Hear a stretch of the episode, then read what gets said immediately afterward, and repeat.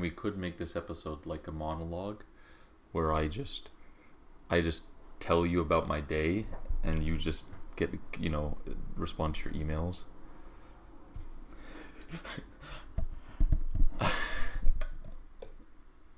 yeah, I'm recording. I'm recording as well. Hello, welcome back. It's been a while. Yeah, it's been yeah, it's been a while. Um, And yet, for our listeners, no time will have passed at all. yeah, except for the fact that they're slowly catching up to us in real time, which is slightly frightening.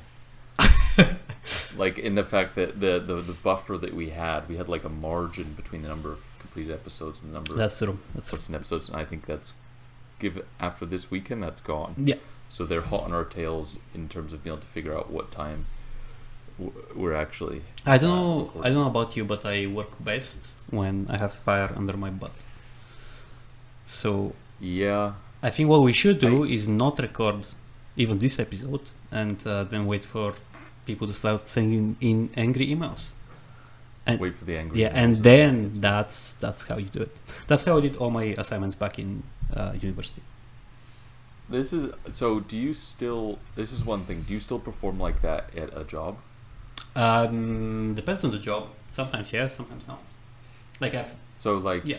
right now, say for example, you had like weekly meetings for uh, your job, and you every Wednesday is Tuesday evening a uh, a, a, a long day for you.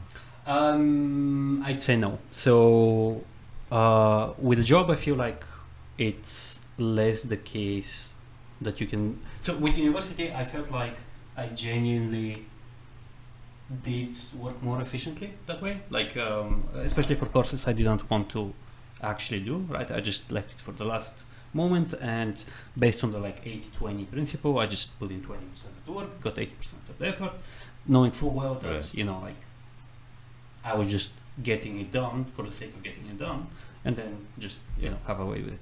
With some jobs, when I don't, I haven't enjoyed the job, I've applied the same thing. Right, of like I just want to meet the barest minimum of standards, and that's fine. Right?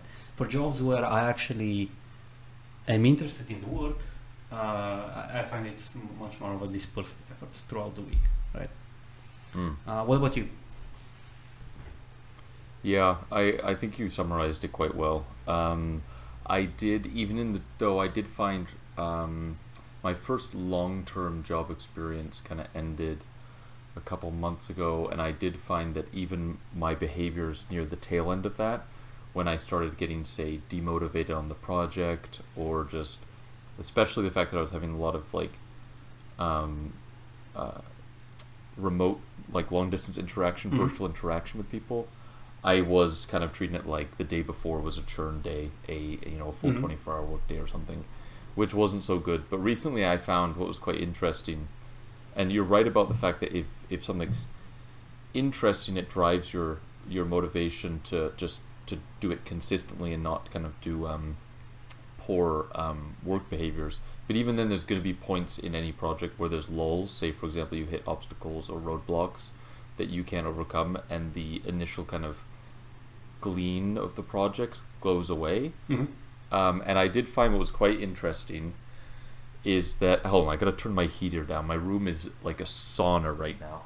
Hold on. You can only get this uh, here, folks. I so you and you get, the funny part is it goes really well with my background, which Yeah. we don't do video recording yet, but this fireplace I just had to turn it down because it's just It's roasting. Yeah. Um, so what I found was interesting was I, I, I, I make myself I, I write kind of chunks into my next day, um, of what I'm gonna do when and what times, and I found this make me very accountable for my past self, and it was a quite effective way to just continue Mm-hmm. working. Um, but yeah, I, I, I think I think I don't know what the solution is to overcome these lulls because I feel like if someone tells me I have something to do in three days, I'm gonna do it. But if I have to do it for my own volition, um, I struggle to make myself accountable Mhm. to turn something in for three days. I could I could spread that out over four weeks and get it done, but I'm certainly not as efficient, Yeah. quote unquote. Yeah. Mhm. Um, and I think that's just organizational work practice. Yeah, I it's something that you pick up um, as you go along very much. So I agree with that as well. Um, on on that note, uh, like on the note of like finding work interesting and stuff like that. Um, do you find research science works or like the mathematical things more interesting, or do you find the research engineering sort of like the uh, implementation of ideas and like actually getting things to uh, work well side of things better? Because I'm really split between the two. Like I really can't decide for the life of me which one I enjoy more. Yeah, that's a tough. Um, that's tough. Like, I find that every other day I'm flitting between Mhm. both, and then trying to justify to myself which track I should kind of hold more time on consistently, just to kind of do better on Mhm. that track. Mhm. Because I feel like it's hard to boot do both tracks, um, in parallel. yeah, at least well. You, you can you can try to do them both, but maybe you won't do very well. I mean, you could do like you could do like you know two years on one track and two years on another track, Mhm.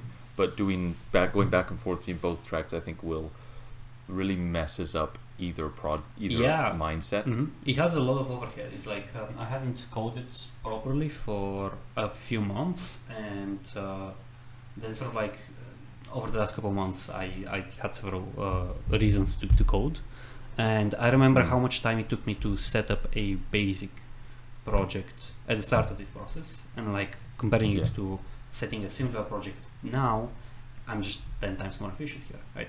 Uh, likewise with mathematics, right? If you just spend all your time coding and then you go back to a simple linear uh, equation, you don't even remember the closed form solution to it, right? It just takes you so like a lot, a lot time, a lot of time to ramp up on these things. Although I do feel like ramping on, up, ri- ugh, shit, ramping up on maths takes longer than ramping up on coding, uh, and therefore from that perspective, it seems like keeping up with your maths more often seems like a more worthwhile pursuit. Yeah, that's interesting. I think the major difference, just kind of thinking off the top of Mm. my head, I think the major difference between both of those isn't actually the subject itself, but the accessibility to base kind of resources. So, like, say I'm starting a coding project and I've completely forgotten how to like write main.cpp. Mm-hmm. Like, I'm like, what do I do? How do I write a main function? I can Google write a main function. I can get that kind of structure and just start and from there and kind of bootstrap my way with tutorials and just simple Google queries. It's not so easy with mathematics. Like I feel like that infrastructure hasn't been set up, and it, I, I feel like it could be set up. Like you've got Wolfram Alpha, you've got really interesting graphical tools for being able to plot functions and be able Mhm. to explore them, but it isn't just as like instantaneously as accessible. Say like, oh, how do I find like the roots of uh, a quadratic or Mhm. something, and then kind of get a really nice visual wa or obvious way to sort of plug this into the problem that I'm doing. Mm-hmm. It doesn't really seem to be so modular and pluggable. Yeah. But maybe there's some way to do that with mathematics so you can sort of get started faster on projects you've kind of gotten gone dry on. Mhm. I'm not sure. That would be quite nice. I Um, feel like with mathematics, there's a lot uh, more arcane knowledge to sort of uh, just pluck out of the air, right? Like uh, the knowledge about the properties of a Fourier transform, for example, right? Um, Yeah. Unless you've encountered it somewhere, you can't really intuit your way to it, right? Whereas things like design patterns in, in software engineering, uh, you may be doing unconsciously without actually knowing the labels by which they, they go, right? So it feels like with Right. mathematics, it's it's a bit more difficult to even determine what is the base set of knowledge that people should possess. Right? You ask somebody in signal processing, and they're like, if you don't know Fourier transform, uh, transforms, you can't do anything. Right? You ask somebody in abstract mathematics, and they're like, you know, you need to be to know your algebras, your groups, and your fields. Uh, and I personally have no clue about these things. Right? Like I, I've I've tried to sort of understand them, but I haven't really been able to glean their usefulness from a computer science perspective, apart from the cryptography, you know, like very basic uses for these things. Uh, but it seems like in mathematics, Yeah. it's more difficult to sort of agree on a set of concepts that uh, people should be able to refer to.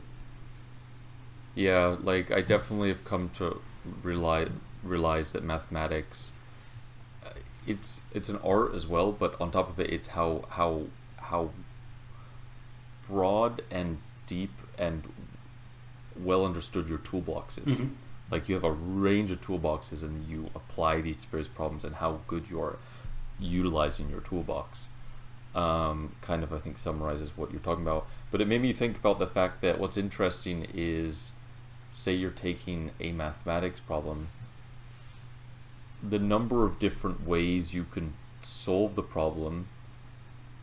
Uh, like as I'm saying this, I'm kind of doubtful, but I'm going to say it anyways. Like the number of different ways you can solve the problem is fewer than if you tackle a software engineering problem. You know, there's you can sort of fall into poor coding patterns, mishaps, and just plug and chug Mhm. to get a solution out of software engineering. Mhm.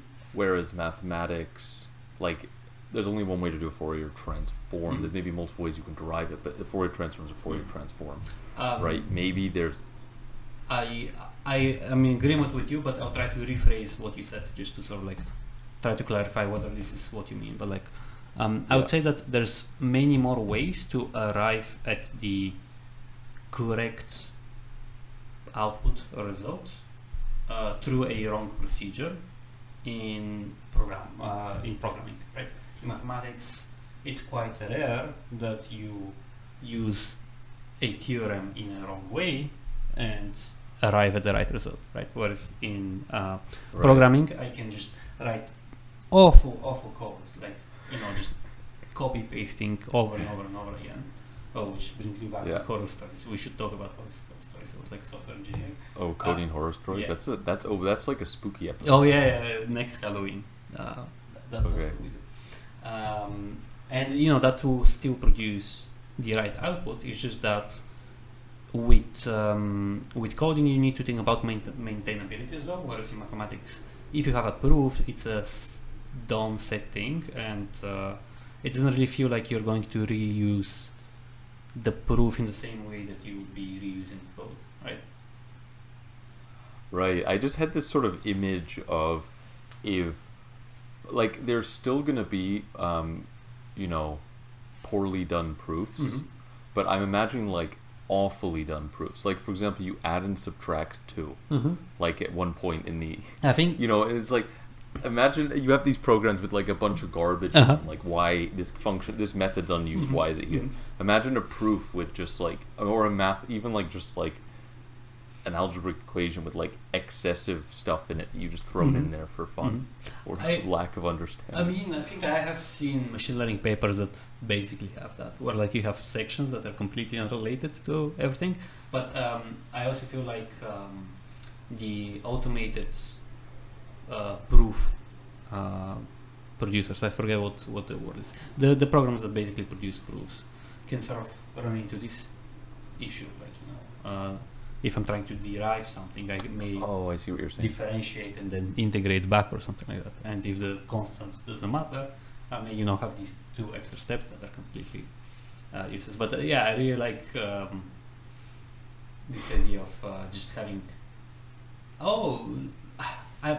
So, so sorry, like uh, just completely changing track, but um, we have seen uh, conferences on um, uh, sort of having like bad ideas or you know like uh, outrageous claims or something like that but we haven't seen these joke conferences on bad proofs you know just like taking a proof and being like this is so so bad like it's it's technically correct but it's incredibly ugly very unsatisfying like it's just very limited to this particular case that would be an interesting So like the and the constraint is that it's still correct. yeah, so I think it has to be correct, right? Because otherwise you can just um, write anything, right? Like you can take bad poetry and be like, look at this shitty proof. Right. Yeah, yeah, yeah. I, but I wonder if you could like, yeah. So you're essentially like creative applications for poor proofs, like, like proving two lines are, two lines are parallel by, like Yeah, so that's exactly it, right? Like, um, I don't know. Yeah, I just suppose- having I was gonna say like walking along a railroad or something, but that's like pretty. yeah, just like I don't know. I don't know, um, constructing just unnecessary geometry, right? Like just proving two lines are Mhm. parallel by proving that you know, like the parallelograms constructed uh, through the intersection of like you know just some triangle or something like that uh, satisfy some property that is only just completely completely arbitrary stuff that you know is isn't needed i think i think there's space for stuff like this because i do feel like um, there's few examples out there but to back to the original point much much less so than bad code Right. Yeah, yeah, yeah, exactly. Um, you mentioned yeah, I, I sorry go ahead no go go for you know you all yours. The floor's yours. You mentioned um, math is an art, and uh, there's uh, this old sort of debate of like how can you teach math as an art subject, right? Like how can you sort of give the kids the tools to um, like give some tools and just let them construct their own proofs rather than Mm. um, telling them here's a problem, find a solution for it. Maybe sort of give them the opportunity to you know have an hour and instead of a paintbrush and a canvas, just you know have a bunch of proofs and theorems and just combine them in interesting ways. Sort of like try to create something mathematically beautiful rather than necessarily useful. Um, Mm. Do you? Hmm. Do you think that? Like okay, Yeah. Sorry. Go ahead.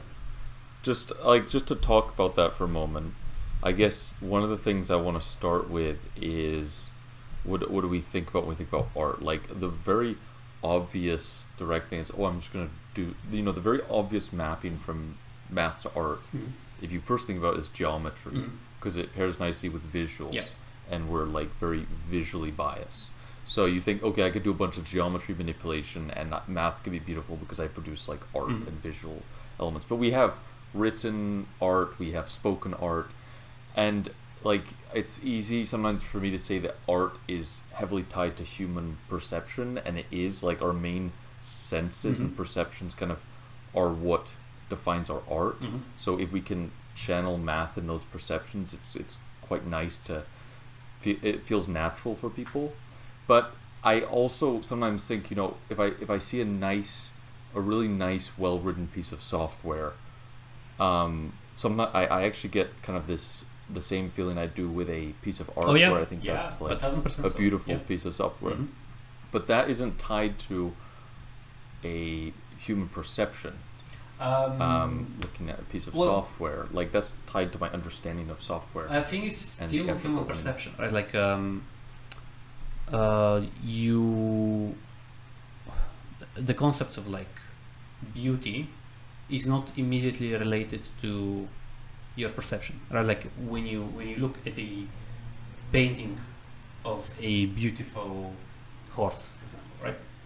It's not it's not like your eyeballs that uh, it's the processing of the beauty of the horse does not happen at your eyeball level, right? It still happens in your brain, right?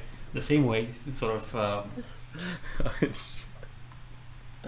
I need to recover here because I just got this image that you, you just you you like avidly seek out horse painters because you just like find horse paintings so to, beautiful to, and you to just need each their own is all I'm gonna say. yeah okay we just from now on I know that you've got a secret collection of horse Yeah, paintings so you know what Christmas uh, gift to get me, which is a lot you know, worry off your head. Um, so in the same way, like uh, when you're looking at the symbols of the program, it's like, you know, perceptually you're perceiving sort of the keywords or like, you know, even code chunks and stuff like that. But the beauty of it, like the aesthetic element of it, still happens in your brain. I don't know where, like whether exactly in the same segment of your brain, but like it still happens at the higher cognitive thing. Like basically what I'm saying is that aesthetics is a higher cognitive function. Right, it doesn't happen at, at the level of, of the set processing of senses. right I see what you're saying um, so does it so is, hmm. I'm just trying to think about that. Um, so going back to our, so if it's a higher level process, um, going back to, it also, okay, I want to go back to the math thing, Yeah. but also, do you feel like you, as you've grown older, you've had more of an appreciation for art? Um, or the or whatever that whatever that means. Yeah, in some forms, yeah. But- like for, for example, with music, I've uh, really, really, really grown to like music and really started to appreciate it more. Um, I think the more time you spend in a particular topic, the more you can appreciate the beauty of it, right? Like uh, it, it goes back to the conversation we had a couple of episodes back of like if you practice an instrument, you're gonna appreciate music more, right? You're gonna actually understand the effort that was put into um, creating a particular musical piece, which makes you appreciate the, the activity more. And obviously, the older you are, the more time you've had to, like, you've had the opportunity to spend in particular things. So in that sense, I would say yes. Um, So then, does an appre- so then in that so based on your answer then, does an appreciation for art require sort of a knowledge for the effort that went into producing that piece? I think it helps. Um, it's it's an aspect of thing uh, of, of, of the appreciation, right? Uh, so there's probably different. Uh, What Sorry, go ahead. I was just gonna say what I'm trying to segue into is kind of segue into the art maths discussion Mhm. here, because the final question is then gonna be: Does a knowledge of maths require you a deep knowledge of maths require you to like perceive maths as an artistic form? Oh, that's an interesting way to spin it. I expected you to ask me whether does appreciation of art require you to have knowledge of it, and I think yeah, that's the case. But uh, does having like does surpassing a certain level, like certain threshold of knowledge, require you to have a appreciative sort of respect for for for math or something like this? Um, I would dare say probably yes as well uh, mostly on the side of um, maths is really about a lot of associations, right? Like a lot of the nice results in maths we get from being able to draw analogies from several different, di- seemingly disparate uh, fields or you know uh, happenings. Um, and I think that like human brains are much better at associative um, connections than they are at sort of like just building a vertical connection, you know, through pure logic alone. Right, and in that sense, sort of like viewing the beauty of math, sort of like probably helps you make draw connections to to things that are not di- directly relevant to to to maths. Um, there's this example of uh, this guy who could, um, after hitting his head, um, sort of completely changed his uh, personality. He developed quite a lot of uh, very unique um, abilities. One of which was that he would perceive a color for each number, each whole number, right? And that color would be actually a combination of the colors of its prime factors. Right, so uh, I don't So I say that again. uh, let me give you a, an example to sort of uh, make it more concrete. It's like, um, let's say that he perceives uh, 14 as pink because he perceives Mhm. 2 as white and 7 as red. Right? So Hmm. it's this synesthesia thing of like having a connection between colors and numbers in the prime factors. Right? So incredibly, incredibly unusual. Like, uh, I don't think I've ever met anybody who has synesthesia with prime numbers and anything else, right? But this was tested and it was found that uh, this was the case for this person, right? Um, I think that's very, very powerful. That probably keep, puts you in a position to do work in mathematics that is uh, unmatched in, in a particular field uh, to somebody other, right? Like it's again leveraging the associative connection, uh, associative the ability to form associative connections uh, in the human brain. Hmm, that's interesting. So does so like very large numbers are all just brown, smeared. I think he could factor five digit numbers if I'm not incorrect. So Wow. there was still like, because, you know, even though I don't know the names of the different types of reds, I can probably tell apart uh, burgundy, which uh, is that red, is that brown, I'm not even sure, uh, from like scarlet. Like uh, you know, I don't know exactly what those look like, but like basically different shades of red you can sort of tell apart, right? And in that Mm. sense, again, like even if things sort of look brown from the combination of things, he could tell apart like you know this shade of brown from this other shade of brown. That's interesting. It's I. It's like examples like these um, that continuously point out to me the kind of fundamental limits of our setup as humans. Mhm. Like we sort of kind of got to a minimum a minimum energy Mhm. where we could perform various tasks and do stuff enough to kind of start growing exponentially. Mhm. But like you're like, oh, if only evolution had done this part and not segregated all my senses in my head, so allow me to just have like a, you know, Mhm. like uh, synesthesia all the time for everything. You know, there's so many things that you start to realize. Well, if I could biologically hack myself or build a new intelligence, what would you actually be able to do with it? Given the ability you can actually tweak Mhm. how it will perceive, um, and it's kind of frustrating because you realize that there are way better, there are much better ways in which you could be intelligent. Yeah. No, no, uh, you said it very, very nicely. I actually really like this um, way of putting it, so I'm going to repeat it. It's like we are not the best uh, version of a, you know, truly conscious in the sense that we uh, put uh, in those words being. We're literally the scrappiest version of it, right? Like if anything scrappier could have been made, um, it was more likely to actually survive, right? Like uh, I'm not saying that uh, Mm. we are we are you know there, there's nothing scrappier than us that could have survived but things scrappier than us probably had a lower chi- chance of surviving right Right.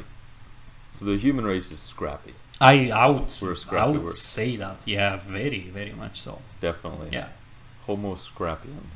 so homo scrappies yeah i like that There we go. uh, that's the Yeah, no, no, It definitely like it, it, it, it, it, as you said, like it has to be has to be the case based on like give or take a margin. It kind of has to be the case that once something, what what is the minimum requirements for you to Mhm. start um, doing what we're doing now as a human race, and that's being us. Mhm.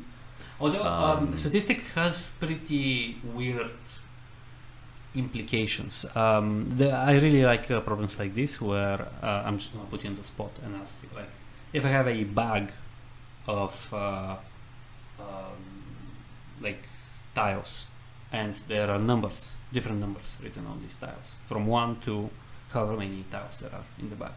I draw a tile and it says a 137 on the tile. What is my maximum likelihood estimate of how many tiles there are in the bag? And it, you said they're like numbered from one to Yeah, whatever. yeah. Like, okay, uh, wow, what's my maximum estimate? And I get one draw. You get just the one draw. Yeah. Intuitively, what would you answer? Like, uh, I would just guess the number that I draw. yeah, right. So that's actually the maximum likelihood estimate, right? Is uh, sort of, you know, anything with a lower number um, has a zero uh, pro. Like you can't have fewer tiles because the, the way we set up the problem, uh, and anything with a higher number has like proportionally less and less uh, likelihood, right? Like the likelihood Mhm. of there being a million tiles is much less than there being a thousand tiles, right? But this is a very intuitive result because my probability of drawing the highest tile out of all of them is very low, right? If I had drawn the tile 1 million, my maximum likelihood estimate would have still been that there's exactly a million tiles there. But if anything, like I would personally guess that there's 2 million tiles instead, right? Because like Right. I would expect to get something in the middle there, right? So in the same way, um, here we could have like this statistical fallacy. I'm not sure if fallacy is the, is the right word, where you know, like just because we're the first, it doesn't necessarily mean that we are actually the scrappiest. But I think it really increases the likelihood that we are um, along the scrappier end of things. Uh, oh, I see. I see how. Okay, so to jump this back Mhm. to what we were talking about with being scrappy, um, I see what you're saying. Because we're the kind of the first draw in the bag, Yeah. we consider ourselves as the the kind of threshold. Yeah, yeah, sort of thing. uh, Hmm. whereas it's probably That's more likely yeah. for us to be in, in the middle of the threshold. Um, uh, this I think has connotations for the Fermi paradox as well, uh, like, or sorry, no, let me think. the re- not the Fermi paradox, but the great filter filter theory. Um, Oh, uh, that one's about like, um, should we be worried about the fact that we seem to be uh, the only intelligent life in the universe? Right, because like uh, we're definitely not likely to be the first ones. Right, like uh, our the life on our planet only developed 3.8 billion years ago. So, no, sorry, Earth was formed 3.8 billion years ago, Yeah. and then like Earth's four and a half. yeah, yeah, I think you're right. I think three. Yeah. I think three point eight is about a good one. Yeah, but, always but- just but- yeah, um, basically it was like in they can have faith in us. in the last third of the l- of, of the life of the universe, right? So it seems unlikely that we're the first where um, like it seems unlikely that we're the first planet where life formed, right? Um, so that would be one filter. There's there's several filters of going from single cellular to multicellular and so on and so forth, right? Um, and then yeah. there's a question of like is there one great filter and which ones are like the great, greater filters and, uh, and yeah um, so on. Uh, so I feel like there's some connotation there of like just because we're the first doesn't necessarily mean that um, things are stati- statistically as unlikely as they seem to be. Um, but I, I, I I think I'm, I'm, I'm too vague here like uh, I can't really formalize my, my thoughts better Hmm. Yeah, I uh, I remember us dabbling a little bit. I think it was like episode three or something. Mm. We dabbled a little bit in in some where if we are alone. Um, and I my my kind of latest thought on it, just to put an Yeah. answer to at least for this is is sort of that like the amount of information we keep rediscovering and, and correcting Mhm. our our, our um, assumptions is drastic. Like 20 years ago, or like 30 years ago, we thought there were no exoplanets, right? mm. Like these kind of leaps where we now realize that every star has an exoplanet, and it's a more anomaly to not have one. Mm. Like I imagine like 10 more of these leaps to happen in the next century. Yeah. And then you know at that point we're like, oh, okay, maybe maybe there's some information we missed out on. Mhm. Um, it's fun. yeah, it's fun though to think about whether life exists, but I think there's going to be some interesting uh, um, uh, uh, leaps about you know our assumptions that we're making. So uh, you you- Uh, you're saying that we are probably missing some key um, piece of information that really sort of changes the odds that Fermi put forward for, for these things. Right? Like for example, we find that uh, you know it's only this sector of the galaxy of the universe that has like a particular uh, radio wave. Uh, so yeah, like or something like yeah, yeah, exactly. Like I remember there's a Vernor Vinge book where um, the speed of light is relative to uh, your distance to the center of the galaxy. Mhm.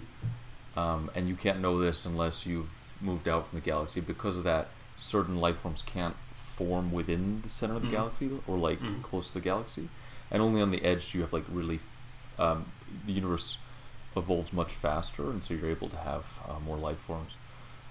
It kind of like these kind of, and so no one ever ventures into the near the center of the galaxy because of the fact that once you move that far, you'll kind of, you'll not be able to function Mhm. cog- cognitively you kind of start decaying and the earth happens to sit right on the kind of the cusp of where Mhm. uh, Mhm. Decay That's is fun. not possible to form life Yeah, that's that. that you know like these kind of weird these weird things right like who i, I mean that uh, that that one maybe uh, is hard to figure out but you know who knows what the leaps yeah, be yeah. right? It, it could be as well as that. or Like uh, it could be something that seems completely arbitrary and magical to us right now, but with um, more advanced science makes perfect sense. Just like quantum physics, right? It's complete magic, but it's what science is. Um, so I want to talk to you about uh, the idea of having perfect uh, recollection, like just having perfect memory. there is this uh, seam ability, um, and very quickly to sort of give the context here is like I'm constant, constantly conscious about the fact that uh, I may be repeating something from a previous episode and feeling sort of like guilty for that, right? So if we had perfect the ability to perfectly recollect everything, we would run into this Yeah. mistake much less often. Right. So what's your take on that? Oh, on on if we should have perfect. Or if you if you yeah if you if you would like to, um, if you think it would be more beneficial than detrimental. Wow. Um, I guess it, the, the first thing that jumps to my head is an example that I don't remember the example so well, so I don't want to say it really resonated with me. But it of this book I read, this example seemed to hold, um, like the image of it held enough that I've always remembered it. Whenever this kind of question comes up about, I wish I could memorize everything Mhm. instantaneously and perfectly. And it was the example of a guy that had a um, disorder where he could not forget things. So everything he saw, he had perfect recollection of. Mhm. And in the the long story short, this was in a book called Learning. Uh, it's called Learning How to Learn by Barbara Oakley. But long story short is that this actually made it so he couldn't function Okay. in society. He couldn't do anything because he had to. He constantly was remembering everything and not able to kind of back away from the high level picture of what's happening to him. So he would sort of be overloaded by information and um, not be able to sort of parse it. So Like he, he would like parse it in a way that kind of lets him see away from the details and kind of reflect what the Mhm. whole image means in general. Mhm. Um, saying that though, maybe that is just a flaw with how you deal with having perfect recollection. Like maybe there's a way to have perfect. Say you've got like a different intelligence where you can have perfect recollection of everything, Mhm.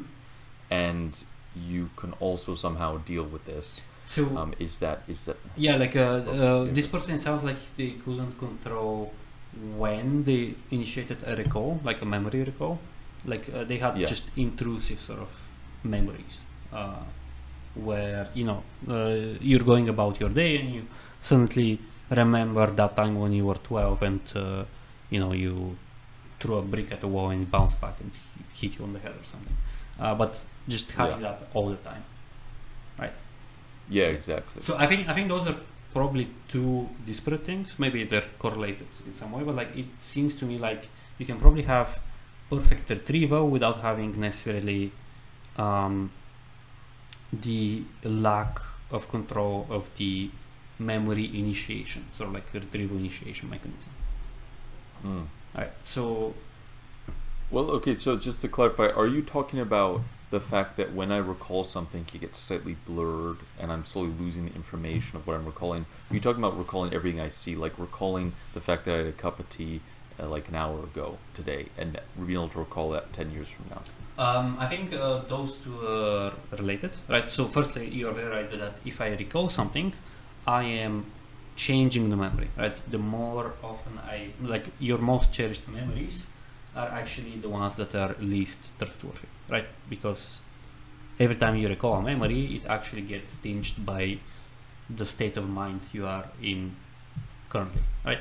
So you know that time you remember when you were two and like you played with your favorite uh, toy, that probably has nothing to do with how things actually happened, right? Because you've uh, recalled that so often, you know, it's it's gotten these layers of like different experiences on top of it, and and it's completely different, right? So that would have to basically be removed for you to be able to get uh, perfect recollection in the objective sense, right? But I'm also talking about the fact that you just throw away and don't commit to memory uh, a lot of the information, right? You don't remember the, um, know, the color of the cup you drank water from two weeks ago. Yeah. Um, so yeah, I, I mean like a situation in which you just have a memory bank and you have perfect control over access to it, right? You can you can remember, um, I don't know, like you could sit down and count the number of hairs on you know your dog's ear from like 5 years Mhm. ago when you played with it right it would just require conscious effort for you to do that as if you were doing it on the spot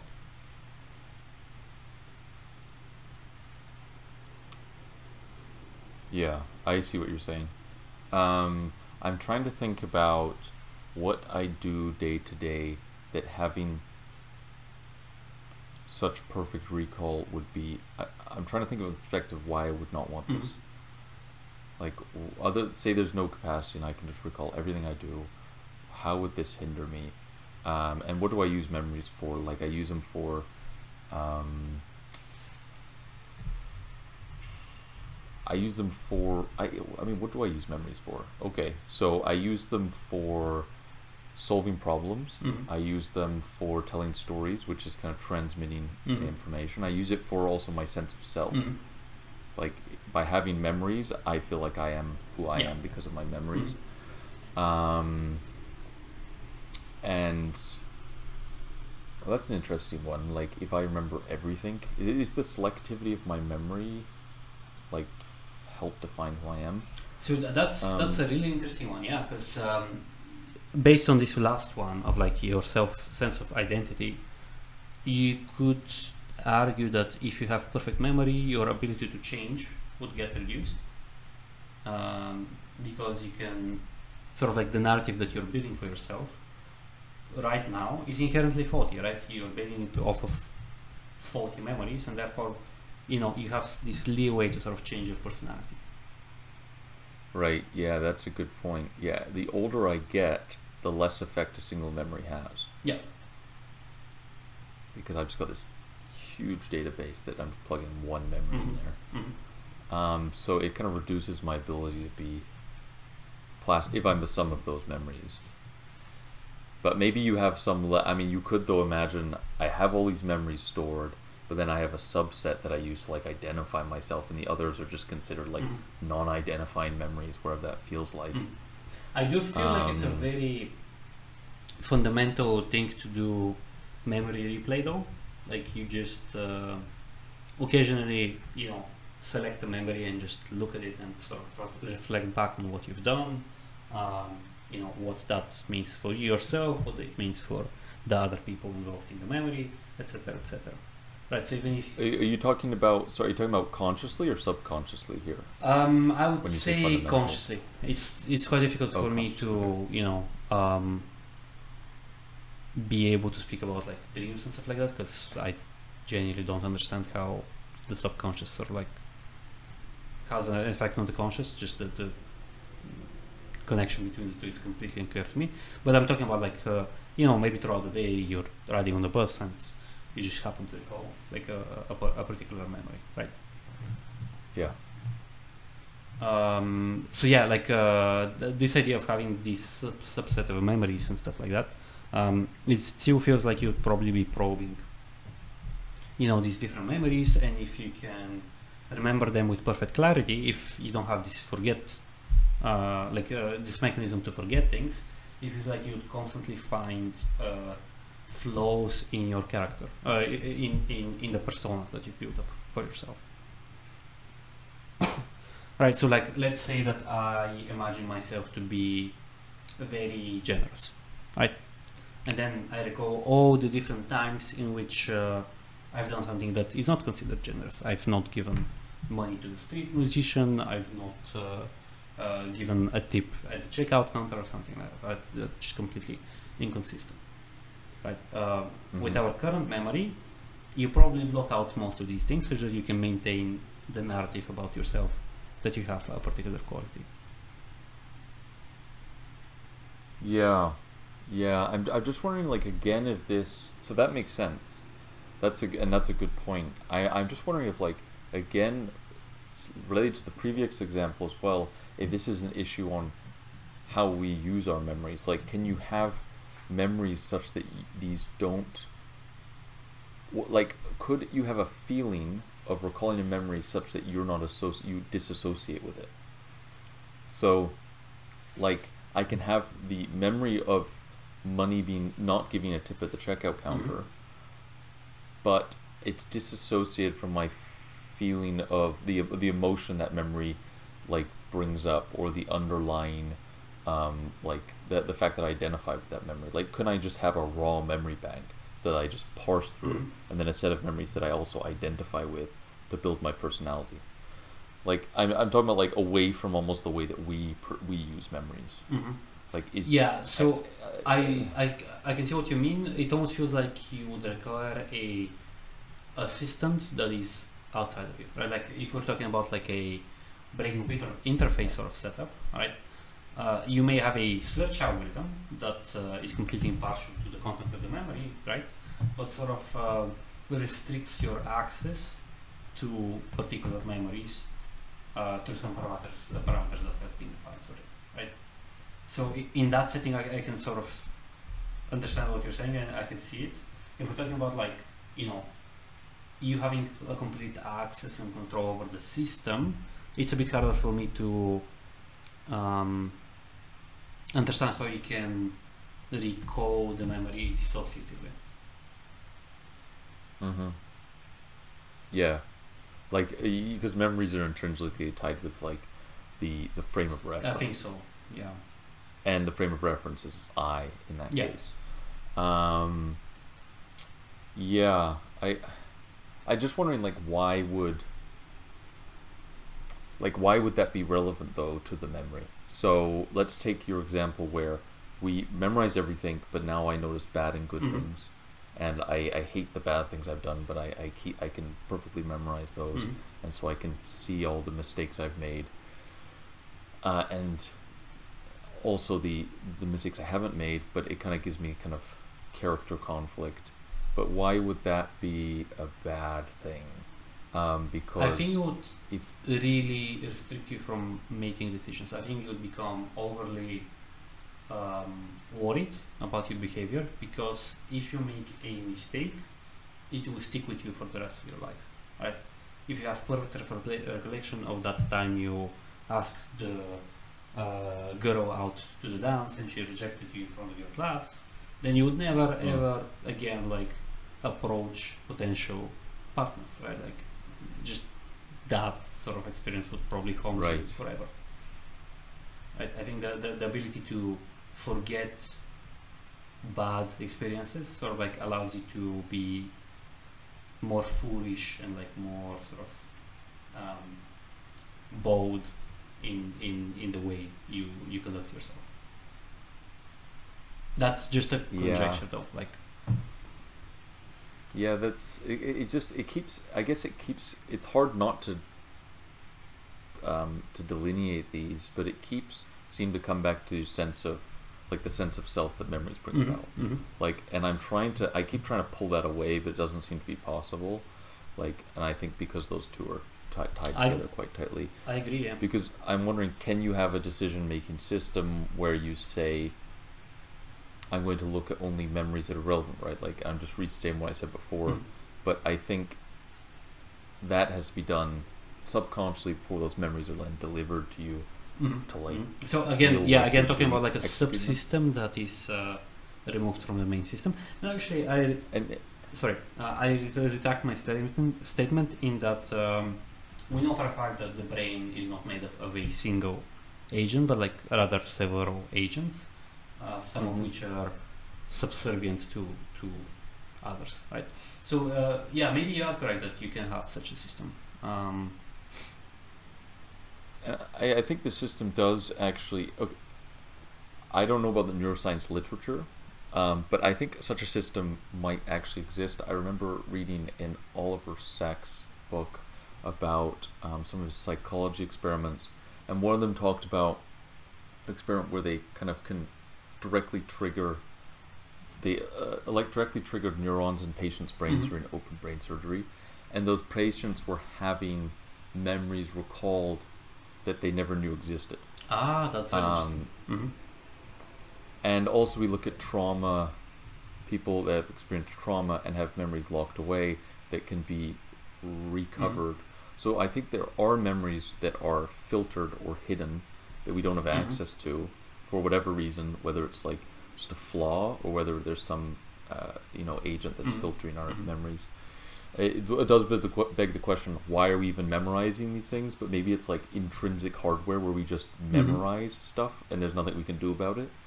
Um, but then there's a system that says, okay, we don't need to look at all this Mhm. uh, useless data that we've just been storing. Um, Uh, it's, But I think- it feels more deliberate than that though, because with the trauma, I think we probably memorize things that are impactful to us, right? Um, we don't memorize everything likely. Like maybe maybe we do, but it seems less likely to me. Um, but we probably memorize things that are impact, impactful to us. Um, you know, there's this um, theory that memory is there for us to be able to learn from our experience. Right, like you mentioned, this is one of these points. Is like, why would a conscious being sort of evolve to be better than an unconscious being? Is that it can learn from its mistakes, right? Like it can, it can sort of uh, survive for longer because if it makes a mistake and somehow manages to survive, it's not going to make the, mis- the same mistake again, right? So it seems like we probably are committing to memory events that seem important, impactful, right? And yeah. then I think there's probably a deliberate sub- subsystem that sort of stores away uh, memories on purpose to protect, you know, the, the, the entire uh, system.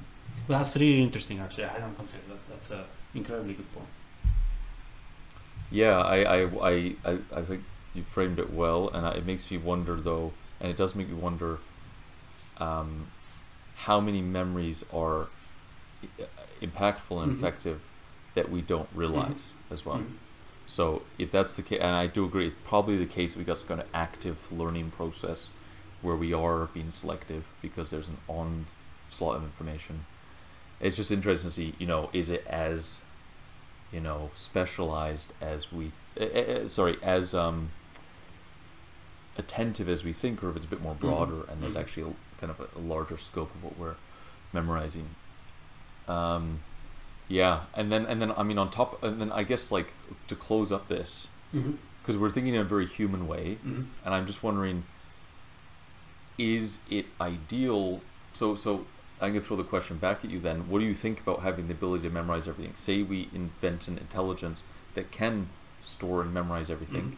and have like a filter, and even if this is some process where like you have an agent that's stored everything, then there's some subconscious filter that only makes you ac- have access to certain memories Mhm.